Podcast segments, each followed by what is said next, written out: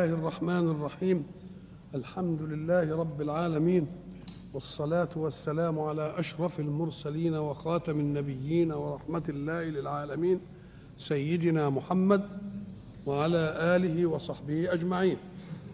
وبعد فقد وقفنا في اللقاء السابق عند خواطرنا حول قول الحق سبحانه أعوذ بالله من الشيطان الرجيم. وكذلك نفصل الآيات ولتستبين سبيل المجرمين. قل إني نهيت أن أعبد الذين تدعون من دون الله. وإذا كان الحق قد فصل الآيات لتتضح طريق المجرمين ليعامل كل واحد على قدر ما يستحقه من موقفه الإيماني. لكن الحق في هذه الآية لتستبين سبيل المجرمين والمقابلون للمجرمين. يبقى المؤمنين. طيب إذا استبانت سبيل المجرمين ألا نعرف المقابل وهو سبيل المؤمنين؟ الحق سبحانه وتعالى حين يذكر شيئا مقابل شيء يأتي بحكم شيء ثم يدع الحكم الآخر ليفهم السامع. فإذا كان الحق قد بين سبيل المجرمين. يبقى المقابل له إيه؟ يبقى سبيل المؤمنين. المقابل له نعرفه من إيه؟ نشوف. لعنا وطردا يبقى دول ما يلعنوش ويطردوا دول يرحموا. سبي وقتل دول يكرموا وتحافظ على حياتهم. يبقى كل حاجة مقابلها إيه؟ فإذا كان الله قد بين سبيل المجرمين كما تقول التلميذ الذي يواظب على دروسه ويذاكر في وقت فراغه من المدرسة وينصت إلى أساتذته سبيله أن ينجح. يبقى المقابل انعرف ولا لأ؟ تقدر اللي يرسم يبقى إيه؟ يبقى اللي ما بيواظبش على حضور الدروس اللي ما بيذاكرش بعد ما بيخرج. مش كده؟ يبقى سبيله إنه إيه؟ يبقى. فإذا كان الحق قد بين سبيل المجرمين فإنه الحق سبحانه وتعالى يترك لفطنه السامع لكلامه أن يأتي بالمقابل ويضع له الإيه؟ ولا يضع له الأحكام. وإحنا شرحنا هذه المسألة ليه؟ لأن القرآن جاي على أبلغ الأساليب. وأبلغ الأساليب معناه إنك أنت تشوف معطى كل لفظ وكل حرف جاي ليه؟ عشان تبقى فاهم مقتضيات المقامات والحالات التي تطابق كل إيه؟ كل مقام. إحنا قلنا مثلا إيه؟ لقد كان لكم لا آية في فئتين التقتا فئة تقاتل في سبيل الله. لما تيجي تسمع الآية دي كان المقتضى لما نيجي نسمع وفئة لازم تقول تقاتل في سبيل الشيطان. مش كده؟ ما دام لقد كان لكم إيه؟ في فئتين التقطا فئة تقاتل في إيه؟ وأخرى تقاتل في سبيل من بقى؟ في سبيل الشيطان. طيب لكن ما قالش كده القرآن. آيات في فئتين التقطا فئة تقاتل في سبيل الله وأخرى كافرة. الله. طب ما هي كافرة دي توحي بأن الفرقة الأولى إيه؟ مؤمنة. طب والكافرة دي ما دام الأولانية بتقاتل في سبيل الله تبقى الثانية بتقاتل في سبيل مين؟ فكأن النص يقول لقد كان لكم آية في فئتين التقتا. بعيد عن القرآن بقى هنحل المعنى. فئة مؤمنة تقاتل في سبيل الله وفئة كافرة تقاتل في سبيل الشيطان. فلكن الأولانية ما جابش مؤمنة اعتمادا على المقابل وهي كافرة. وهنا قال في سبيل مين؟ في سبيل الله ولا قالش في الثانية في سبيل من الشيطان. يبقى خدنا هنا مقابل وهنا إيه؟ مقابل. يبقى المعنى إيه؟ قد كان لكم آية في فئتين التقتا فئة مؤمنة تقاتل في سبيل الله وفئة وأخرى كافرة تقاتل في سبيل الشيطان. شلنا مؤمنة من الأول استدلالا بكافرة في الثاني وشئنا في سبيل الشيطان في الثانية اعتمادا على سبيل الله في الإيه؟ في الأولى. كذلك ولتستبين سبيل المجرمين وإذا استبان النبي سبيل المجرمين يبقى عرف المقابل وهو سبيل غير الإيه؟ المجرمين وهم الإيه؟ المؤمنين. قل إني نهيت إني نهيت أن أعبد الذين تدعون من دون الله. نهيت الرسول كما قلنا قبل الإسلام ما عبدش حاجة من دي ابدا. أيوه إنما قد يكون عدم عبادة اقتناع فطري بان دي حاجة ملهاش يعني. ولا فيش فيه عادة ولا جرتش العاده لكن هو يريد أن يصنعها امرا عباديا. في فرق بين أمر العادة وأمر العبادة. أمر العادة وأمر الإيه؟ العبادة. فقوله قل إني نهيت أن أعبد نقلت المسألة. اللي ما كانش بيعملها برضه مش هيعملها. لكن نقلها من ألف الإيه؟ العادة إلى إيه؟ إلى تكليف العباده قل إني نهيت أن أعبد الذين تدعون من دون الله. إذا هم بيدعوا من دون الله الأصنام بتاعتهم والأوثان وبتاع. المسألة فطريا لو ناقشتها تجد تفكير سخيف. تفكير سخيف. طب الأصنام دي إيه يا اخويا ده حجارة بننحتها وبنحطها ونعبدها. طيب يا اخويا قبل ما تنحتي كنت بتعبد إيه؟ ما كنتش بتعبد بقى حاجة. يبقى أنت اللي خلقت من تعبده. أنت اللي صنعت إيه؟ من تعبده. طيب أدي واحدة. الحاجة الثانية أنت إذا نظرت إلى الأصنام اللي أنت بتعبدها دي من أي أجناس الوجود هي؟ أجناس الوجود كثيرة. وكل جنس من الأجناس له مشخص يرفعه عن الجنس الآخر. ارتفاع ترق أو ارتفاع تدل. فإن نظرت إليها من القمة وهو الإنسان. اللي يشترك مع الإنسان في إنه حيوان وبيتحرك والى آخره يبقى حيوان بس ناقص الفكر. أنت تدليت أهو يعني نزولا طيب والحيوان؟ أم قال لك إن سلبت منه الحس والحركة واديته بس غريزة الجسم والنمو يبقى النبات؟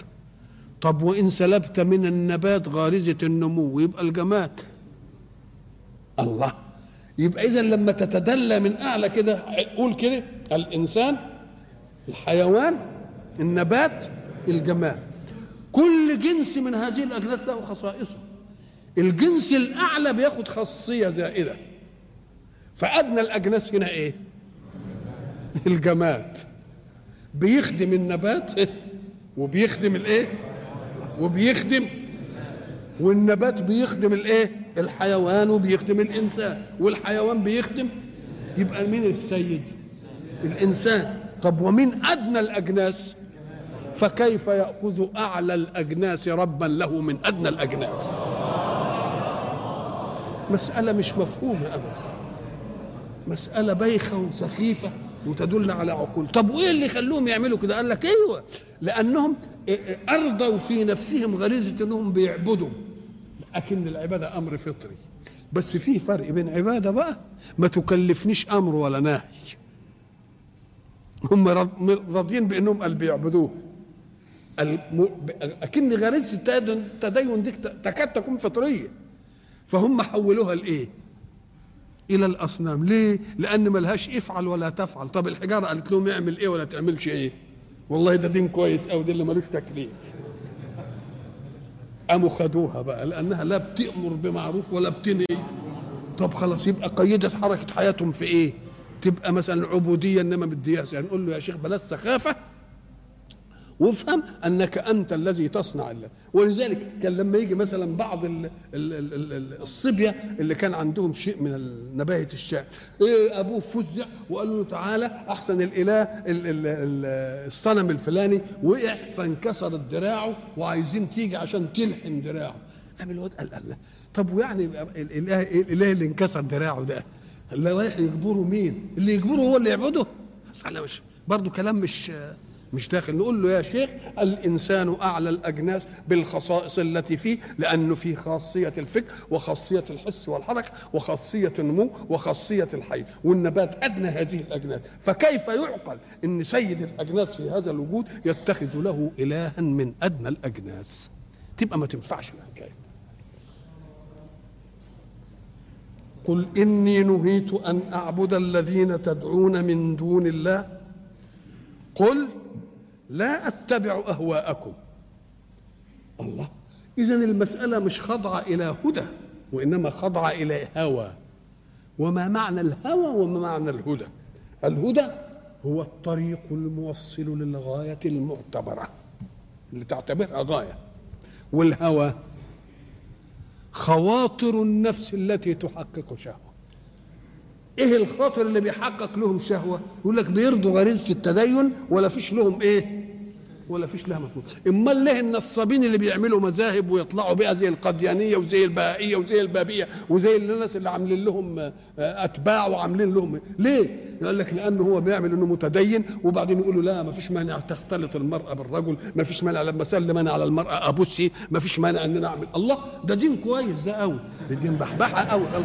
يبقى يروح له ولا ما وإلا فلماذا يأتي الناس اللي عقولهم في مرتبة من الثقافة عالية ويخضعون لمثل هذه الأشياء؟ قال لك لأنه بيرضي إنه متدين إيه؟ وبياخد حظ إيه؟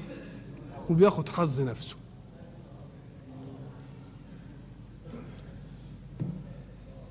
قل لا أتبع أهواءكم.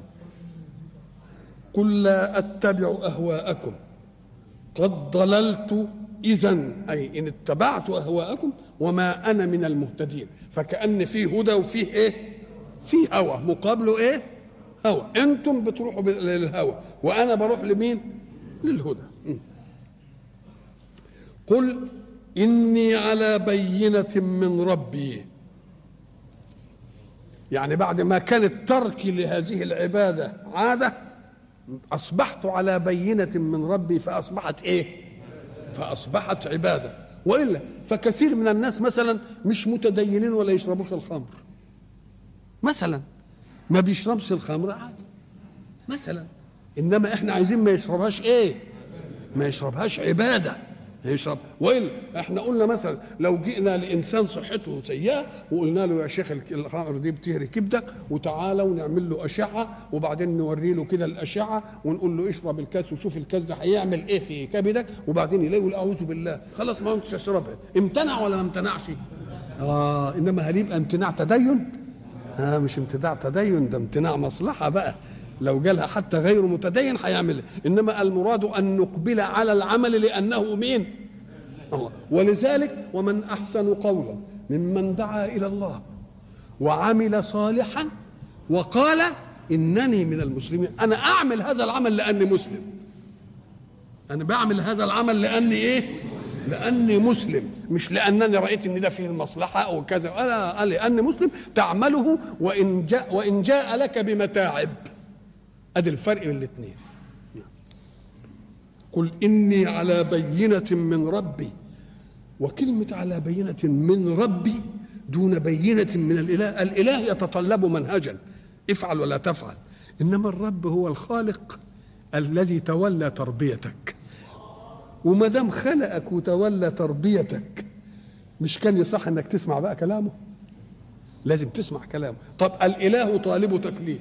معبود. معبود يعني افعل ولا تفعل لكن الرب ما دام هو اللي رب وهو اللي خلق وهو اللي بيرزق وهو اللي بيعمل يبقى ما دام رب لازم أسمع إيه؟ لازم أسمع كلامه قل إني على بينة من ربي وكذبتم به. كذبتم بربي لأنكم جبت له إيه؟ أنداد. ما عندي ما تستعجلون به.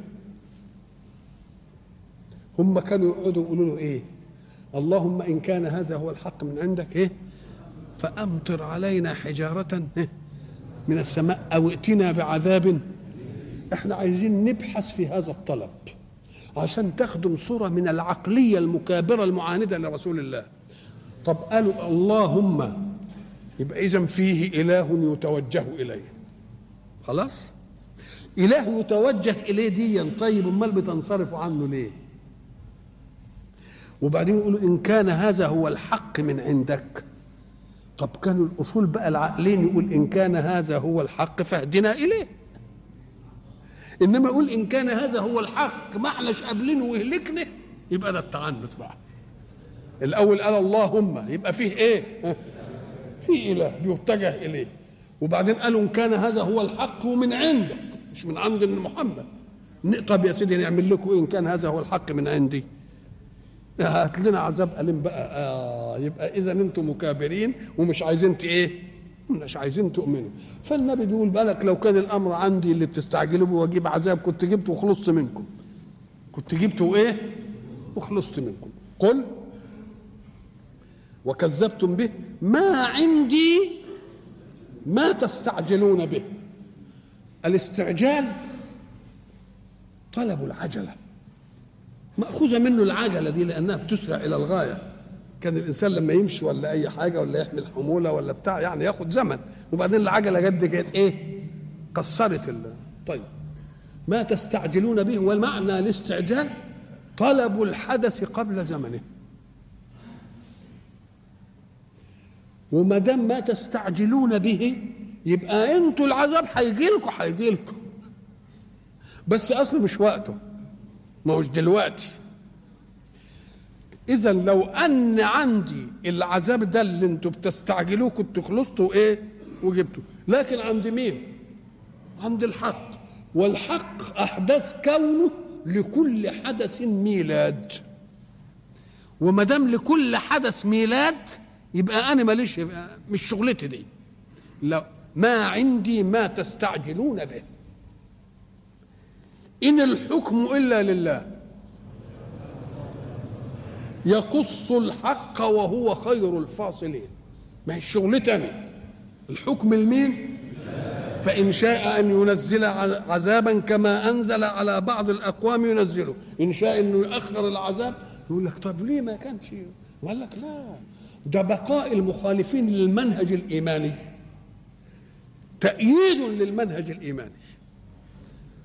ولذلك يجب أن تفهم أن الشر اللي بيقع في الكون ده ما بيقعش غصب عن الحق. هو بيقع على غير محبوبية من الحق. إنما ما دام إداك اختيار تعمل دي وتعمل دي وتعمل دي اللي خلق لك فيك الاختيار؟ يبقى سامح بإن ده يحصل أو ده يحصل أو ده يحصل. يبقى هي منه ولا مش منه؟ يبقى جت غصب عنه؟ لا في فرق بين أنها تيجي قهرا عنه نقول لا ما فيش قهر عنه لأنه هو الذي أوجد فيك الاختيار لأن تعمل هذا أو تعمل هذا. وإلا لو أراد ما كانش حد يقدر يعمل شر. لكن بقاء الشر وبقاء الكفر لو نظرت إلى حقيقة اليقين في فلسفته لوجدت ده من أسباب اليقين الإيماني. قال لك إزاي؟ قال لك لو لم يوجد الشر ما كانش فيه ضحايا له وما دام ما فيش فيه ضحايا يبقى ما فيش استحساس على الخير. إنما لما تيجي ضحايا للشر ونشوفها كده وتتعبنا وتألمنا نقوم نتجه لمين؟ للخير. ولذلك تجد روح الإيمان بيقوى إمتى؟ حينما يهاج الإسلام من أي عدو من أعدائه. ساعة ما يهاج الإسلام تلتفت تلاقي الإسلام إيه؟ استيقظ في نفوس الإيه؟ في نفوس الناس. فلو لم يوجد آثار ضارة للشر ما كانش الناس تروح لمين؟ للخير. كذلك الكفر. لما أصحاب الكفر يطغوا ويستبدوا ويعملوا كذا ويعملوا كذا ويعملوا كذا نقوم نقول يا سلام ده الايمان بيعصم المجتمع من حاجات كتيرة قوي يبقى إذا وجود هذا لمين؟ يبقى خدمة لإيه؟ إن الحكم إلا لله يقص الحق وهو خير الفاصلين الذي يفصل بين المواقف بدون إيه هوى؟ لأنه لا ينتفع بشيء مما يفعل. ليه؟ لأنه إنما فعل كل ما يفعله في أحداث الكون وهو غني عنه. لأنه خلق الكون وله كل صفات الكمال. خلق الكون ما جابلوش صفة زايدة. يبقى لمصلحة مين؟ لمصلحة خلقه فقط. قل لو أن عندي ما تستعجلون به لقضي الأمر بيني وبينكم. هناك الآية بتقول إيه؟ ولئن أخرنا عنهم العذاب إلى أمة معدودة لا يقولن ما يحبسه. ما بيجيبش ليه العذاب ده؟ ما يلا تشوف هتعمل فينا إيه؟ ما بيقولوها استهزاء. ألا يوم يأتيهم؟ ما تستعجلوش جاي جاي. ألا يوم يأتيهم ليس مصروفا عنهم وحاق بهم ما كانوا به يستهزئون. ما هو بيقول لك فين يعني؟ أكنه بيستهزأ. ويستعجلونك بالعذاب. آية تانية. ولولا أجل مسمى لجاءهم العذاب إيه؟ بغتة. وهم لا إيه؟ وهم لا يشعرون. قل لو أن عندي ما تستعجلون به لقضي الأمر بيني وبينكم والله أعلم بالظالمين وعنده مفاتح الغيب لا يعلمها إلا هو.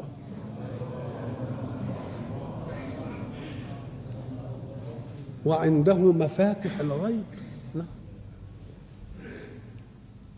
مفاتح تقدر تاخد مفردها على أنه مفتح يعني مفاتح جمع لمفتح أو جمع لمفتح إيه الفرق بين دي وإيه الفرق بين دي مفتح آلة الفتح زي مبرد. المبرد إيه؟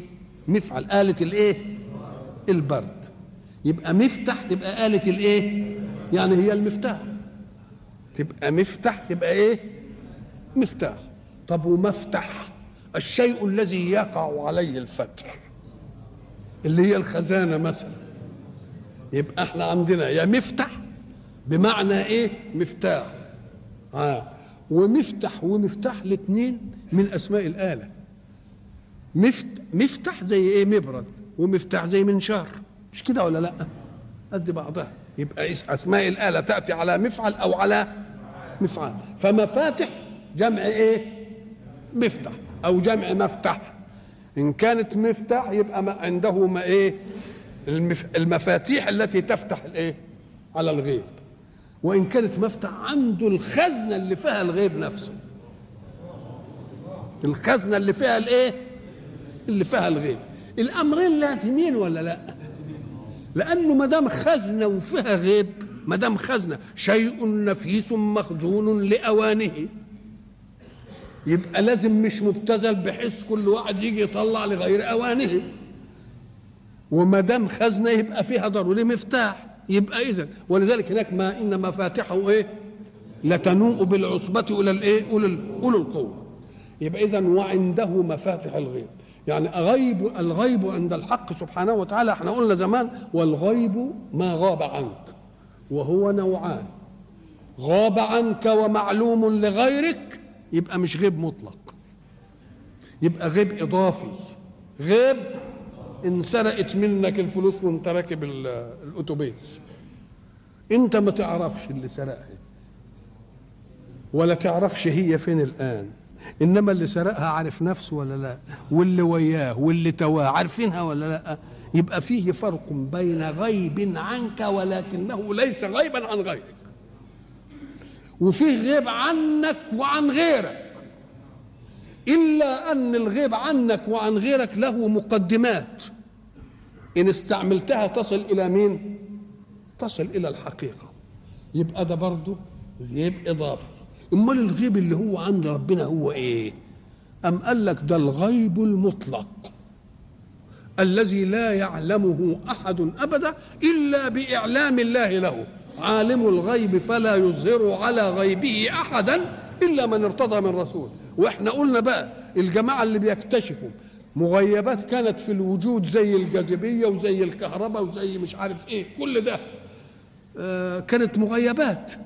إنما لها مقدمات ولا لأ؟ لها مقدمات. فالغيب الذي له مقدمات ما يبقاش غيب إيه؟ الجماعة اللي كانوا زمان بيعملوا تنويم مغناطيسي ويقروا الأفكار ويجوا يجيبوهم لنا في المدارس مثلا. يقوم يقول لك مثلا إيه حط إيدك في جيبك وطلع فلوس وعدها وشوفها كويس ويأكد لك على عدها وشوفها كويس. شوفها كام؟ آه. وبعدين يقول لك أنت في جيبك سبع ساعات في إيدك سبع ساعات يقول له آه أهو ده مش غيب مطلق. ليه؟ قال لك ما دام قال عدها ويعرفها انتقل إلى أن يكون معلوما لغيره. يبقى قد يقرأ أفكارك قد يشوفها جن ويخبره. تبقى مش. ولذلك كانوا يعملوا بقى بدهم يكيدوهم يقوم يقول لك لا هحط إيدي في جيبي وأطلع شوية فلوس وقول لي عليه. ما يعرفهاش. امسك الساعة واضبطها على أي ساعة أنت عارفها، شوف أنت ضابطها على كام، أهي شوف أنت ضابطها على كام دي؟ آه عشان تبقى منقولة من الغيب المطلق إلى غيب معلوم للغير ما دام غيب معلوم للغير يمكن الغير يعرفه مفهوم؟ لكن ربنا يقول أنا عندي مفاتيح الغيب. لا أظهر علي إلا من أرتضي من رسول. حال قوي يبقى اذا هبات الغيب تأتي من عند الله. إنما ما فيش واحد كده يبقى يبقى عالم إيه؟ عالم غيب. كل واحد بقى يروح يقول له والله تشوف لي الحكاية دي اللي مش عارف. فتح دكان. نفتح دكان غيب. نقول له لا. ده بقول أنا عندي المفاتيح. قد السر اللي أنا عايزه والمفتاح عندي.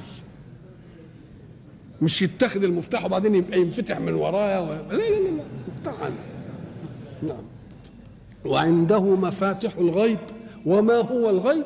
الغيب هو ما غاب عن حس مشهود بالمدركات. ولو كان غيبا بالمقدمات. طيب على الأول. وعنده مفاتح الغيب لا يعلمها إلا هو. ويعلم إيه؟ ما في البر والبحر. طب الغيب دي أمر غير مشهود.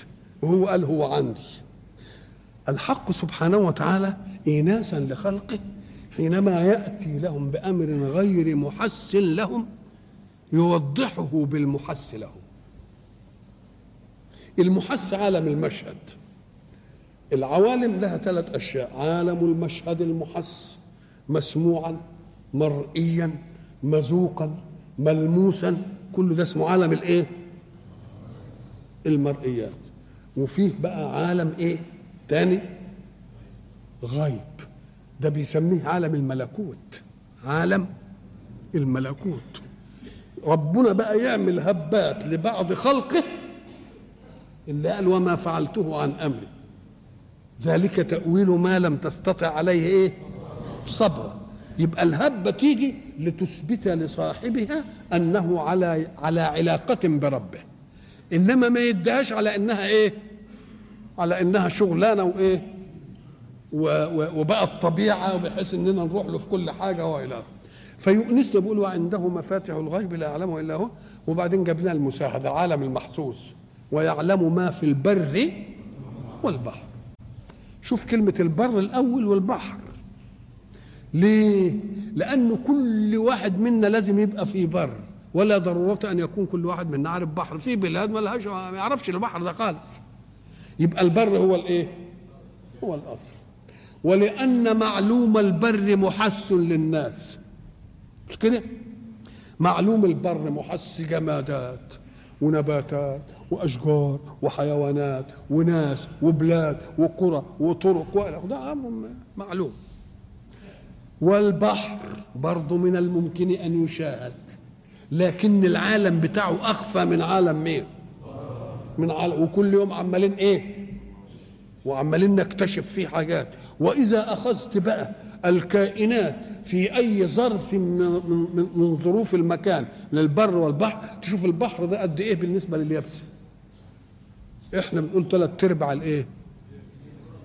شوف اليابسة فيها قد إيه بقى وشوف ادي للبحر بقى. وبعدين ادي للبحر إيه؟ العمق كمان. يبقى عمال بينقل من البر الايه للبحر. طيب. وبعد ذلك يردنا إلى الإيه؟ إلى البر تاني. ويقول إيه؟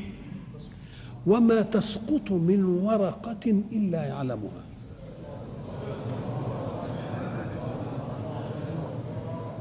لأنك لو نظرت إلى الأجناس لوجدت النباتات هي أغلب الله. طب وما تسقط من ورقة إلا يعلمها ساقطة وإلا يعلمها بكل ما يتعلق بها؟ كل ما يتعلق بها.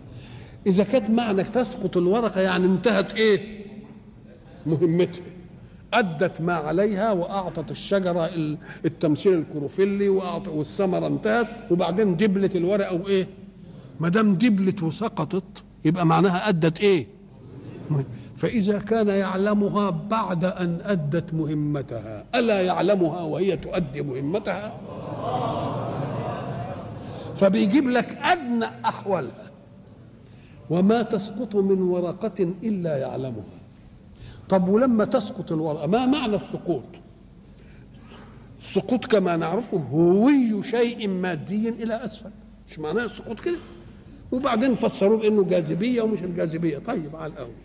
ساعة ما تسقط الورقة وليس للورقة ثقل بل هي متصرف فيها تصرف الأجواء التي تحيط بمجال هبوطها. ريح يجيها من هنا ريح يجيها من هنا. تيجي تنزل إزاي؟ على عن إيه؟ على راسها على جنبها اليمين على جنبها الشمال. تقعد تلف كم لفة وكم دورة. الله الله الله. دي مسألة إيه؟ ورقة وأحوالها وما تسقط من ورقة إلا إيه؟ يعلمها. طب وإيه جايب حكايه تسقط من ورقة إلا يعلمها؟ دي يعني إيه؟ ليه؟ عشان إيه؟ أم قال لك لأن الله لما قال أنا عليم بالظالمين وهيقعد يجازي كل حاجة يقول إذا كانت الحاجات اللي مش هتتعرض لثواب ولا عقاب أنا أعلمها. فكيف من يتعرض لثواب وعقاب؟ شيء لا يتعرض لا لثواب ولا الإيه؟ ومع ذلك أنا عالم الحكاية دي والدوامة والإعصار ده يمكن يشيلها يوديها في حتة غير بيئتها ويجيبها تاني شوف ورقة كده الريح بيلعب بيها. كل دي معلوم لمين؟ معلوم لله يقوم الإنسان يقول الله وما تسقط من ورقة إلا يعلمها الله. ده يبقى معناها دي ما فيهاش ثواب ولا عقاب. أمال اللي هيبقى عليه ثواب وعقاب وعايزينه قدام ده يبقى من باب إيه؟ من باب إيه أولى. وما تسقط من ورقة إلا يعلمها ولا حبة. في ظلمات الأرض. يعني مداريه في الإيه؟ مداريه في الأرض ولا رطب ولا يابس. يعني كل كائن في الوجود لأن كل كائن في الوجود يا رطب يا يابس.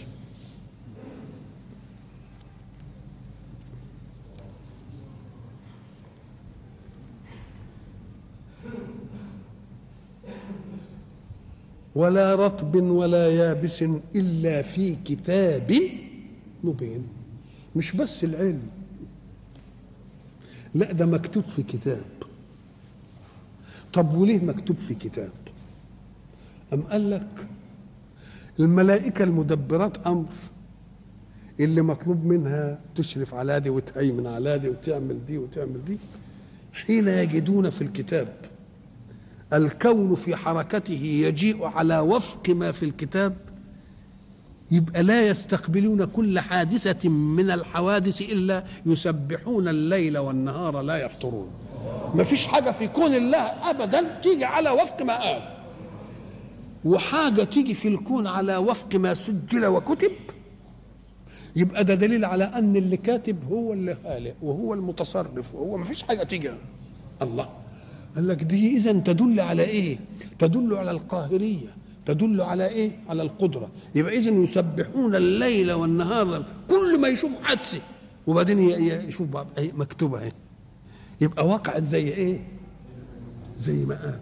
يبقى اذا أحداث الكون مش ماشية خبط عشواء. ده ماشية بإيه؟ بقدر مرسوم منظم. فكل ما يشوفوا آية من دي يعملوا إيه؟ يسبحون وكل ما تشوف حاجة أنت عجيبة. أنت مش لما تشوف حاجة عجيبة تقول إيه؟ سبحان الله سبحان إيه؟ سبحان الله يعني تنزيل الله لأن دي حاجة مش ممكن في مقدور بشر. في مقدور ما هو إحنا قلنا زمان إن كون ربنا سبحانه وتعالى يقهر عباده على تصرف نقول أثبت له صفة القدرة. ما حدش يقدر يعمل هو يعمل. طيب والأشياء اللي خلق لعبده اختيار فيه إيه؟ طب دي الحاجات اللي اللي, اللي ما فيش فيها اختيار. طب واللي فيها اختيار؟ قام قال لك كمان عالم إنك أنت هتختار إيه؟ ولا تستطيع أن تخرج عما علم. ولا رطب ولا يبس إلا في كتاب مبين. وهو الذي يتوفاكم بالليل. ويعلم ما جرحتم بالنهار. هو الذي يتوفاكم بالليل. النوم ده مش اختياري ابدا. ما تعس تنام فتنام. يا سلام على ربنا لما يسلط عليك عشان تعرف دي إن هو ما كانش هو اللي يتوفاك ما تقدرش تنام. وتحاول بقى تاخد المنومات وتعمل البدع. اذا فالنوم عملية قسرية. يخلقها الله فيك. لتردعك عن الحركة لأن جهازك لم يعد قادرا على الحركة. ولذلك تلتفت إليه. معنى نام يعني إيه؟ ده ردع ذاتي. حاجة ذاتية مخلوقة فيك. إنك أنت إذا كان الجهاز بقى أجهد وما عادش قادر على الحركة نقول إحنا هن هنخرسك نام أنت بقى نام. الله. يبقى هو اللي بيتو... هو اللي بيخلينا ننام. يتوفاكم بالليل. أما الله طب وليه يتوفاه هي مش من الوفاة؟ إيش اللي خلى يتوفى ينيم؟ أم قال لك لأن الوفاة معناها إيه؟ فصل الروح عن الإيه؟ ما دام فصل الروح عن الجسم تيجي الحياة. أم قال لك لا؟ اوعى تفتكر إن الروح بوجودها في الجسم تديله الحياة. أنا هخلي الروح برضه في الجسم. ولا أقدره على التصرف الاختياري. عشان حتى ما ننفتنش في الروح. تبقى الروح موجودة. طب ويا رب ليه الروح موجودة؟ أم قال لك أيوه لأن فيه أجهزة ملهاش دعوة باختيارك. لو أسلب الروح طب مين اللي تدور قلبك إزاي؟ طب تتنفس إزاي وأنت نايم؟ الحركة الدودية تعمل إيه؟ يبقى أنا عايز أسلب تصرف الروح. ولكن الروح برضه موجودة. اوعى تفتكر إن الروح دي هي اللي لا. أنا أقدر أخمد أخمد خلقي وأخلق.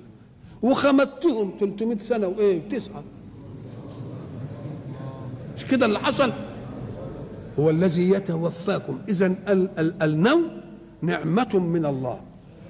جعلها في التكوين الذاتي. ولذلك إذا أردت أن تحاول انك تنام ما تقدرش إيه؟ ولذلك يقولوا عن النوم إيه؟ ضيف إن طلبته عنتك يعني أتعبك وإن طلبك أراحك. ساعة هو ما يجي لك كده يجي لك وأنت قاعد وأنت واقف وأنت مش عارف إيه. ولما يجي لك النوم تنام على قلاقيل وتنام على حصى وتنام مش عارف إيه. ولما ما يكونش النوم تبقى نايم وحواليك مش عارف إيه ما يمكنش. يبقى هو الذي إيه؟ ولذلك شوف ومن آياته منامكم بالليل والنهار. دي آية لوحدها. اوعى تفهم إن دي ان أنت تقدر عليها. ما تقدرش عليها ابدا. ومن آياته منامكم إيه؟ وعلشان تعرف أن الأداء القرآني أداء إله ما قالش بس هو من آياته منامكم بالليل. لأن فيه أشياء تتطلب حركة الوجود إن في ناس تكون عايشين لها بالليل ويبقى وقت نومهم إمتى؟ لازم بالنهار واللي شغله حدث بالليل تلتفت إليه ينام بالإيه؟ ينام بالنهار. يبقى من آياته اوعى تقول إن دي عملية اختيارية. طب يتوفاكم بقى يبقى يتوفاكم بالليل ويعلم ما جرحتم بالنهار ثم يبعثكم. سماها وفاة وبعدين الاستيقاظ سماها إيه؟ لأن دي كلها شل للروح بأخذها أو بإنهاء تصرفها في الحركة الاختيارية. آه يا بشلها يطلع الموت. يا بأخذها يطلع الموت. بشلها عن الحركات الاختيارية يطلع الإيه؟ ولذلك الرسول عليه الصلاة والسلام حب يقرب لنا المسافة. قال إيه؟ إنكم لتموتن كما تنامون ولتبعثن كما تستيقظون. فيه مناسبة هو الروح هي اللي يا نشلها يا ناخدها فإن شلناها عن الحركات الاختيارية يجي إيه؟ يجي النوم. وإن أخذناها يجي إيه؟ يجي الموت. ولذلك قال لك يجب أن تفهم إن النوم ده زي ما قلنا له قانون واليقظه لها إيه؟ لا والموت له إيه؟ له قانون بس المهم أن تأخذ كل قانون بموجبه. ما تقولش قانون اليقظة زي قانون مين؟ النوم. ولا قانون النوم زي قانون الإيه؟ اليقظة. ولا قانون النوم زي قانون الموت. ولا قانون البعث زي قانون مين؟ الموت. يبقى فيه كام؟ يقظة؟ ونوم؟ وموت؟ وبعث.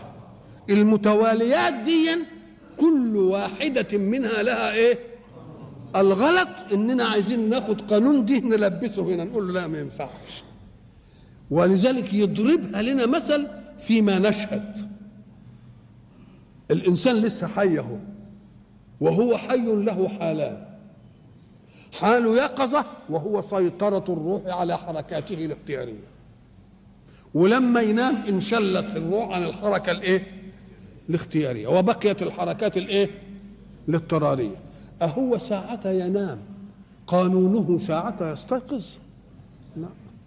دي بقى لها قانون ودي قانون. ليه؟ أما قال لك طب ما هو بينام. وبعدين يشوف رؤية. ويقول لك فلان قابلني ولابس جلابية بيضة ولا جلابية حمراء ولا خضراء. طب بأي شيء أدركت اللون وعينك مغمضة؟ الله. إذا ففيه وسائل إدراك غير العين. في النوم تيجي والزمن يتلغي. الزمن في اليقظة ياخد حظه في الحركة. لكن في النوم تقعد تشوف رؤية تقعد تحكيها في نص ساعة. مع أن الذهن ما يشتغلش في النوم أكثر من سبع ثواني. يبقى الزمن اتلغى. والوجود والوجود والمعية يتلغي. تنام مع واحد زي ما قلنا وبعدين هو يرى في النوم ان بين أحبابه عمالين يأكلوا ويشربوا ويضحكوا ويعملوا سعداء وفي أنس ويرى الثاني إنه قابل جماعة اعداء كانوا منحورين منه وقاعدين يضربوه ويعملوا فيه اللي ما ينعمل. ولازمين على سرير واحد ويمكن في الحاف واحد ولا ده داري بيده. آه يبقى النوم له إيه؟ قانون واليقظ عليها إيه؟ فإذا قيل لك أن للموت قانون نقول له صح. إذا كان النوم له قانون بيخالف قانون اليقظة. يبقى الموت له قانون يخالف قانون إيه؟ النوم. نوم والبعث له قانون يخالف إيه؟ يخالف الموت. المتواليات كلها.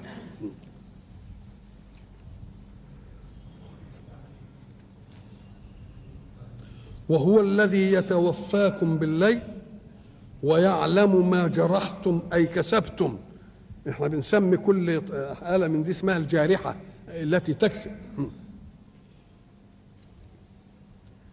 ويعلم ما جرحتم بالنهار ثم يبعثكم فيه في النهار يبقى يبقى سمى اليقظة إيه؟ بقى سمى النوم إيه؟ وفاة لاشتراكها مع الوفاة في أن دي شلة الروح وحركتها الاختيارية مفهوم؟ ثم يبعثكم فيه ليه بيبعثكم فيه؟ ليقضى أجل لحد ما تأخذ أجلك في الحياة. ليقضى أجل مسمى مسمى ثم إليه مرجعكم ثم ينبئكم بما كنتم تعملون. يبقى جاب لنا الحالات كلها ولا لا؟ يقظة ونوم وموت وبعث. تلك هي مراحل الوجودية بالنسبة لمين؟ وكل واحدة لها إيه؟ إحنا نعرف منها قانونين. قانون اليقظة وقانون النوم لأن ده بنتعرض له. فإذا قيل لنا في قانون الموت نبقى نقيسها على مين؟ آه على ترقي القوانين من من اليقظات للنوم نقول لما يقول لي في الموت أصدق. ليه؟ لأن في النوم بشوفها. ثم إليه مرجعكم. ثم ينبئكم بما كنتم تعملون وهو القاهر فوق عباده.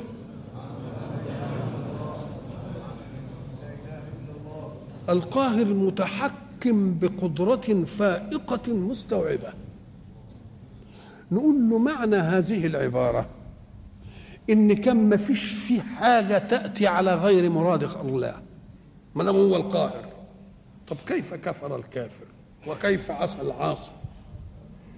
نقول له بما خلق هو فيه من الاختيار ولكنه أوجد فيه اضطراريات وقهريات تدلنا على أن الله فعال لما يريد وإلا فالمتمرد الذي تمرد وكفر بالله والعاصي الذي تمرد على منهج الله إحنا بكل بساطة نقول له يا أخي أنت تعودت على التمرد لمطلوب الله. فأريد منك أن تسحب هذا التمرد على ما يجريه الله عليك من مرض وموت. اشمعنى أنت تمردت هنا ولا تمردتش هنا؟ يبقى ما دام وجدت حاجة أنت ما تقدرش تتمرد فيها يبقى أنت اخترت من باطن خلق الله الاختيار فيك لكن ربنا حكى إنما يريد. تحكم في ميلادك ولا شيء لك فيه.